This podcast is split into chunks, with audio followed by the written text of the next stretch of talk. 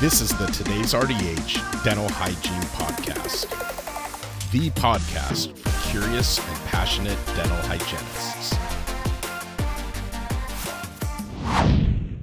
Hello, I am Kara Vabrowski with today's RDH, and I am here with the wonderful, fantastic Emily Boge, who is the Dental Administrative Chair and Director of both the Dental Hygiene and Dental Assisting programs at Hawkeye Community College in Waterloo, Iowa. And so today we continue our preventive discussion series sponsored by Dentsply Sirona. Thank you. Um, and we are going to discuss the topic of protective eyewear. Yes, I'm so excited to talk about um, clinical practices and being safer and utilizing the appropriate eyewear as a clinician and as a patient. Yes. And so I and, and for both, that's what's really important. Um, I think it's critical that we take the time to focus pardon the pun, um, on processes we can establish to increase vision safety in the operatory. So let's start out by talking about clinicians' eyewear. Okay, yeah, that sounds perfect. Um, the CDC does include protective eyewear as one of their essential PPE items for every clinician. And so back in 2003, when we got that big recommendation document for dental healthcare workers, um, it included some options. So, you know, there were prescription eyewear with side shields, loupes with side shields, uh, full lab goggles if you want to wear those um, that have the, the sides on them.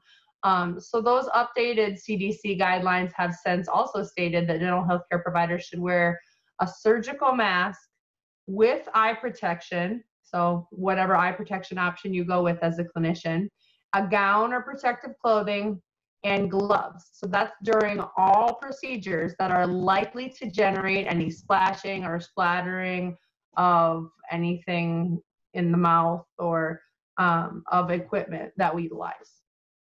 That's right. So, um, from a safety and ergonomic perspective, many clinicians are obviously choosing loupes um, with a headlamp and side shields as their preference for um, eye protection chair side.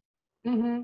Yeah, and there's a lot of real lightweight, ergonomically friendly um, options for vi- vision choices that provide both magnification and then that illumination um, the illumination property as well. So a lot of the manufacturers have really upped their games. And in recent years, we're starting to see a lot more, um, you know, colors, frames.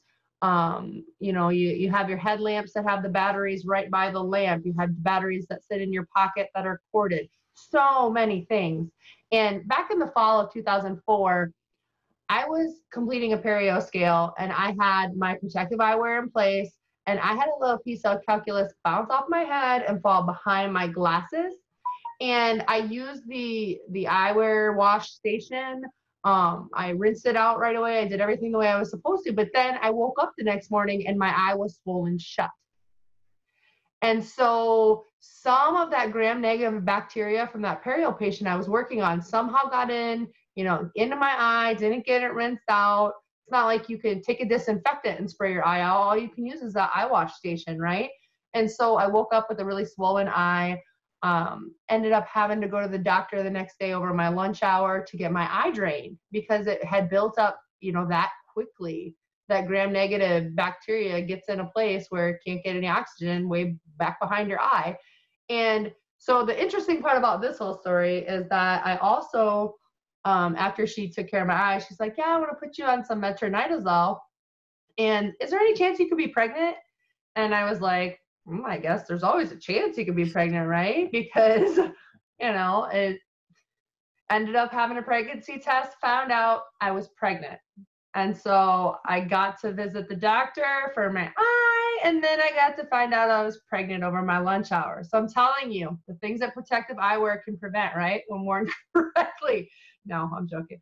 Um, I did, you know, you you have to learn the hard way sometimes though with these bacteria and viruses and microbes. We are we're in an environment where they're all over the place, and because we can't see them, sometimes we just forget about them. And, and my story, I feel like it proves that even when you're wearing the eyewear the way you're supposed to wear it, that there's just things that happen sometimes. So you know that little gap was enough to for a little piece of tartar to get right in my eyeball. So there you go, right? That's um you always have the most interesting stories and I'm certainly not going to try and outdo that.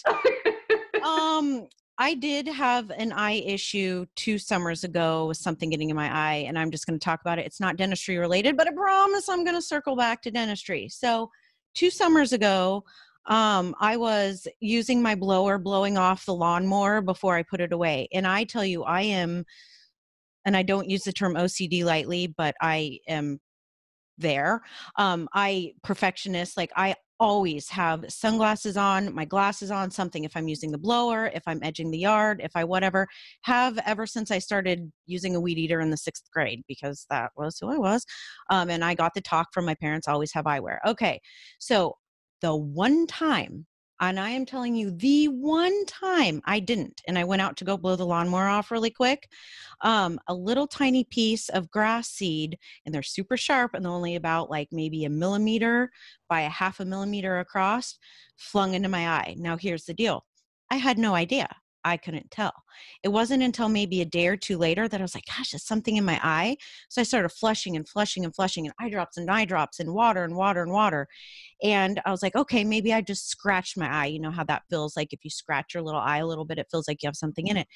And so it was almost a week later when I was like, woke up and was like, uh oh, something is not right. So, emergency visit to the eye doctor and he um he was like yeah so you and he had to he immediately put numbing in me because i'm in dire pain at this point and looked in there and it took actually like microscope like a he had to really zoom in to see it and I'm talking embedded. This sucker was an mm, embedded in my right eye. I should be pointing at my right eye, um, embedded in. So he literally had to dig it out, and then he had to prescribe me a nap because I needed to keep my eye closed for at least four hours. Um, now, the biggest risk, of course, just like you, infection and then scarring, because either of those things, well, right in the middle of my eyeball where my side of vision is, you lose your mm. vision, right?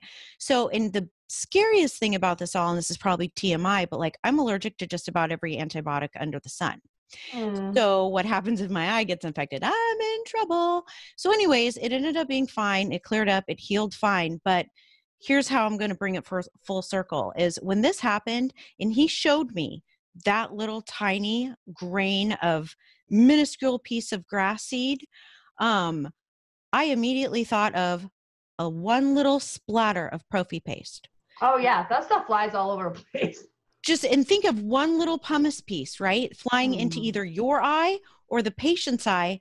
And then you don't know for a while until your eye starts healing around it, which wow. is what happened to me in the grass seed. So that's that's just kind of why I tell that story because all it takes is one little piece of pumice, one little chunk of calculus, one little splatter of a gram negative bacteria, like you mentioned, or calculus with it, and uh oh. So, anyways, moving on. Um, I think I drew that out a little longer than it needed to be. Um, obviously i'm traumatized by it. Um, so i guess the next logical question here is should protective wear be worn for a patient? Absolutely. So the american national standards institute the ansi um, encourages all dental professionals to offer approved protective eyewear to every patient every time. Um, this came into greater perspective in 2013 after a patient lost vision in her right eye after a contaminated needle was dropped directly into her eye by her dentist. This resulted in the complete loss of her eye. So, many listening today are probably aware of the Jenn's Vision movement. Um, Jenn's Vision raises awareness of the importance of offering protective eyewear, um, along with increasing sharp safety in handling packages. Um, so, like not handing it right over the patient's face. Um, things happen, you forget, but we need to be reminded of these things. So if you're interested in learning more, real quick, um, it's jennsvision.org. Um, Jen is J E N N S F V I S, Jenn's Vision, Jen with two N's. Um, and so as a clinician, you can also get involved in the advoc- advocacy efforts um, of this group by visiting their website. Right. I talk about Jenn's Vision in my infection control programs and in my risk management lectures because I know that a lot of us are required or were required in school to offer our patients eye protection in the chair. But then somehow you get out into practice, and I don't know, it just seems to be something that kind of falls off the planet for some people. And I really think Jenn's Vision is doing a really good job reminding clinicians that, first of all, we need to continue to offer our patients eyewear. Um, some of the offices that I've talked to, you know, as, as I've traveled the country, talk to me about how they include it in their patient notes, which I think is phenomenal to have that in your template for your patient notes, either PEW for protective eyewear worn or PEW refused. If the patient um, says no i don't really want to wear the glasses then at least it's their choice. It's not something where you know i mean you're not going to force them to wear it but well some might but um, that way at least you're documenting that the ansi eyewear was offered and the documentation is such an important step in the process but man every time i even hear the phrase jenn's vision my eyes just like water for that woman i couldn't even imagine having um, a syringe passed over your face to begin with, but then to have it drop and fall in your eye, that's wow. I just can't even. It it makes me cringe thinking mm-hmm. about it, but yeah, I agree. So I think Jen specifically, she reminds clinicians that teaching patients to advocate for themselves will empower our patients to know if standards of care are not being met in the dental practice where they are being treated. Um, she says it is not only important to give the patient eyewear, but to educate your patients on why you are giving them protection. Um, this encourages them to ask for protective eyewear if they are ever somewhere and another clinician just it slips their mind and they forget to offer it. Um, Jen also says to get in the practice of passing instruments over a patient's chest rather than over their face. Um, sharp safety is imperative um, if we want to continue to decrease percutaneous injury um, exposure from needles and dropped instruments. Right. The education is key, right? You don't know what you don't know. And so by telling your patients why you're doing what you're doing is just as important as doing it to begin with. And it wouldn't be our patient video if we weren't talking about the infection control part of offering that protective eyewear. So. Right. So getting to infection control for patient eyewear. Um, mm-hmm. What I did clinically was, and this is so overkill, but every doctor I worked for was fine with it. And I don't think it is overkill, re, uh, really, because I think you're. I'm going to ask you about this. So I took. They were just. They weren't expensive, but they were cheap sunglasses that were more like they look like wraparound, so they were pretty protective, tight mm-hmm. to the face. Um, I wiped them with my disinfectant wipe, and I let it sit for whatever the time of the directions, whether it was one minute, three minute, whatever. Um, and then I proceeded to wash with soap and water. Now, I'm not going to lie, this wore the glasses out quickly. Like it looked like they were like scratched, but none of the doctors I worked for really cared because so many would these glasses would get broken anyways. Patients would accidentally walk out with them. So we always had a ton in stock. So it was like, hey, we're putting this on patients' eyeballs and um, you know, on their face, like who cares? Let's just have it clean. And the patients um, don't need to see through them anyway. They're not the ones doing the work. That's true. Now, I will say when they did get a little scratched, I had I would always check them because um, patients be like, "Are these clean?" And it's like, "Oh, they're so clean, you don't even know. That's why they look the way That's they." Why scratched. yeah. So I I would you know have to change them out, and yes, we went through them, but um, the thing is is there is so much buzz on like social media um, centered around the way clinicians are cleaning and disinfecting their protective eyewear um, between and pre- patients protective eyewear between patient visits so Right. What say you? You you brought up a lot of interesting points. My first thing that I, I really want to comment on is this whole concept of overkill. So I feel like clinicians that are doing what the CDC says get a bad rap because then they're like, "Oh, you're the infection control crazy person in the office." Like, no, I'm I'm following the recommendations. So like, I don't think it's overkill. I think it's doing your job. Like I think part of the reason why, part of the frustration why um, people get like grumpy about infection control is people are just trying to meet the minimum standards. I think if everyone would try to exceed the minimum standards, then we would meet the minimum standards. I don't know. I just have, I'm getting really hung up on people saying that people are or infection control crazy. It's like, no, it's being aware of what's going on around you, and that's important. So one thing with glasses is I've been hearing a lot of chatter on social media about people not cleaning the glasses in between patients, whether they're loupes or just, you know, the regular patient safety wraparound glasses or the regular clinician safety glasses. Um, people not having cleaned them adequately or concerns about your team members not cleaning theirs adequately. So I really think this is something where maybe at a team meeting we can we could just review, have that crucial conversation of, hey, I noticed that some of us aren't wiping down our glasses between patients the way we maybe should, and we don't want anybody to get sick. So just gentle reminders. Um, my best advice is to be sure that the same steps are taking to clean the clinician's glasses that we're using to clean the patient glasses and the surfaces within the environment where we have aerosols. So if it's a, something where you'd spray wipe spray a counter, spray wipe spray the glasses. Just make sure that you contact your manufacturer and to, to check what you're using is safe with your eyewear. I know certain companies are really good about saying, this is our eyewear, this is what we use to make it. If you use this product, then we will support our warranty.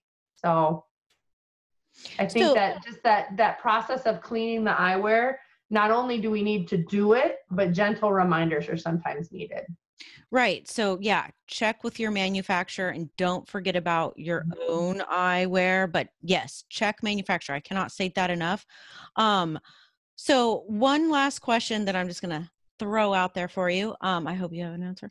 So what if you're wearing a face shield? Like whoop, do you still think and i don't know if this is in the cdc guidelines or just opinion and i know we don't like to speculate but if you're wearing a face shield would you feel that it's okay to not necessarily clean it out your own loupes after every patient or just like at the end of the day or maybe at lunch and at the end of the day? Like, right so what i've been telling our students since they well we've always worn face shields when we're using the ultrasonics or producing a high level of aerosol. So face shields aren't new at the school clinic. Um, but what is new is we are wiping them more. So we're cleaning the face shield itself because because we're using it on every patient, not just the ultrasonic patients. Like even with a regular assessment, we're using a face shield.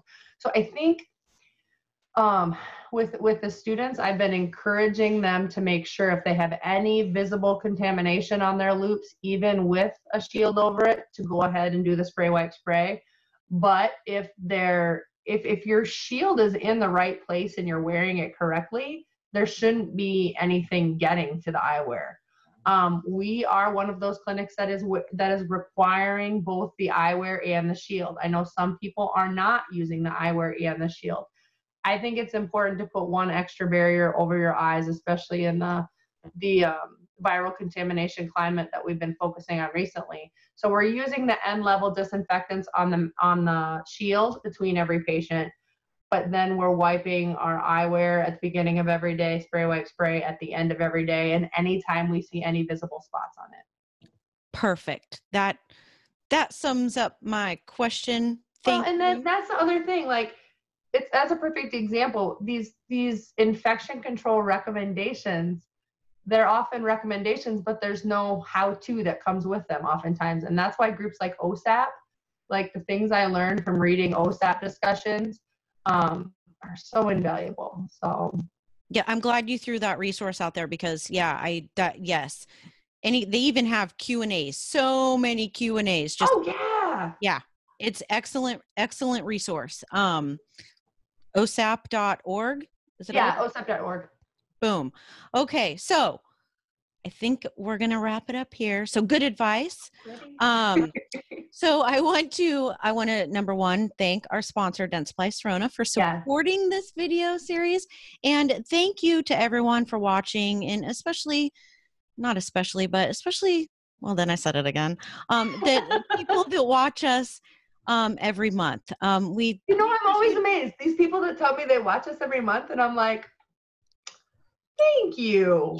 Yeah, and so it's like I just I hope someone can, you know, pull a nugget here and there. Um, mm-hmm. it, I just feel that reminders, even if it's the most to some basic, like some people are like, well, this is just basic stuff, and it's like, yeah, but reviewing is not a bad thing. Why do you think we take CEs? So it's not always basic basic to me might not be basic to the guy down the street.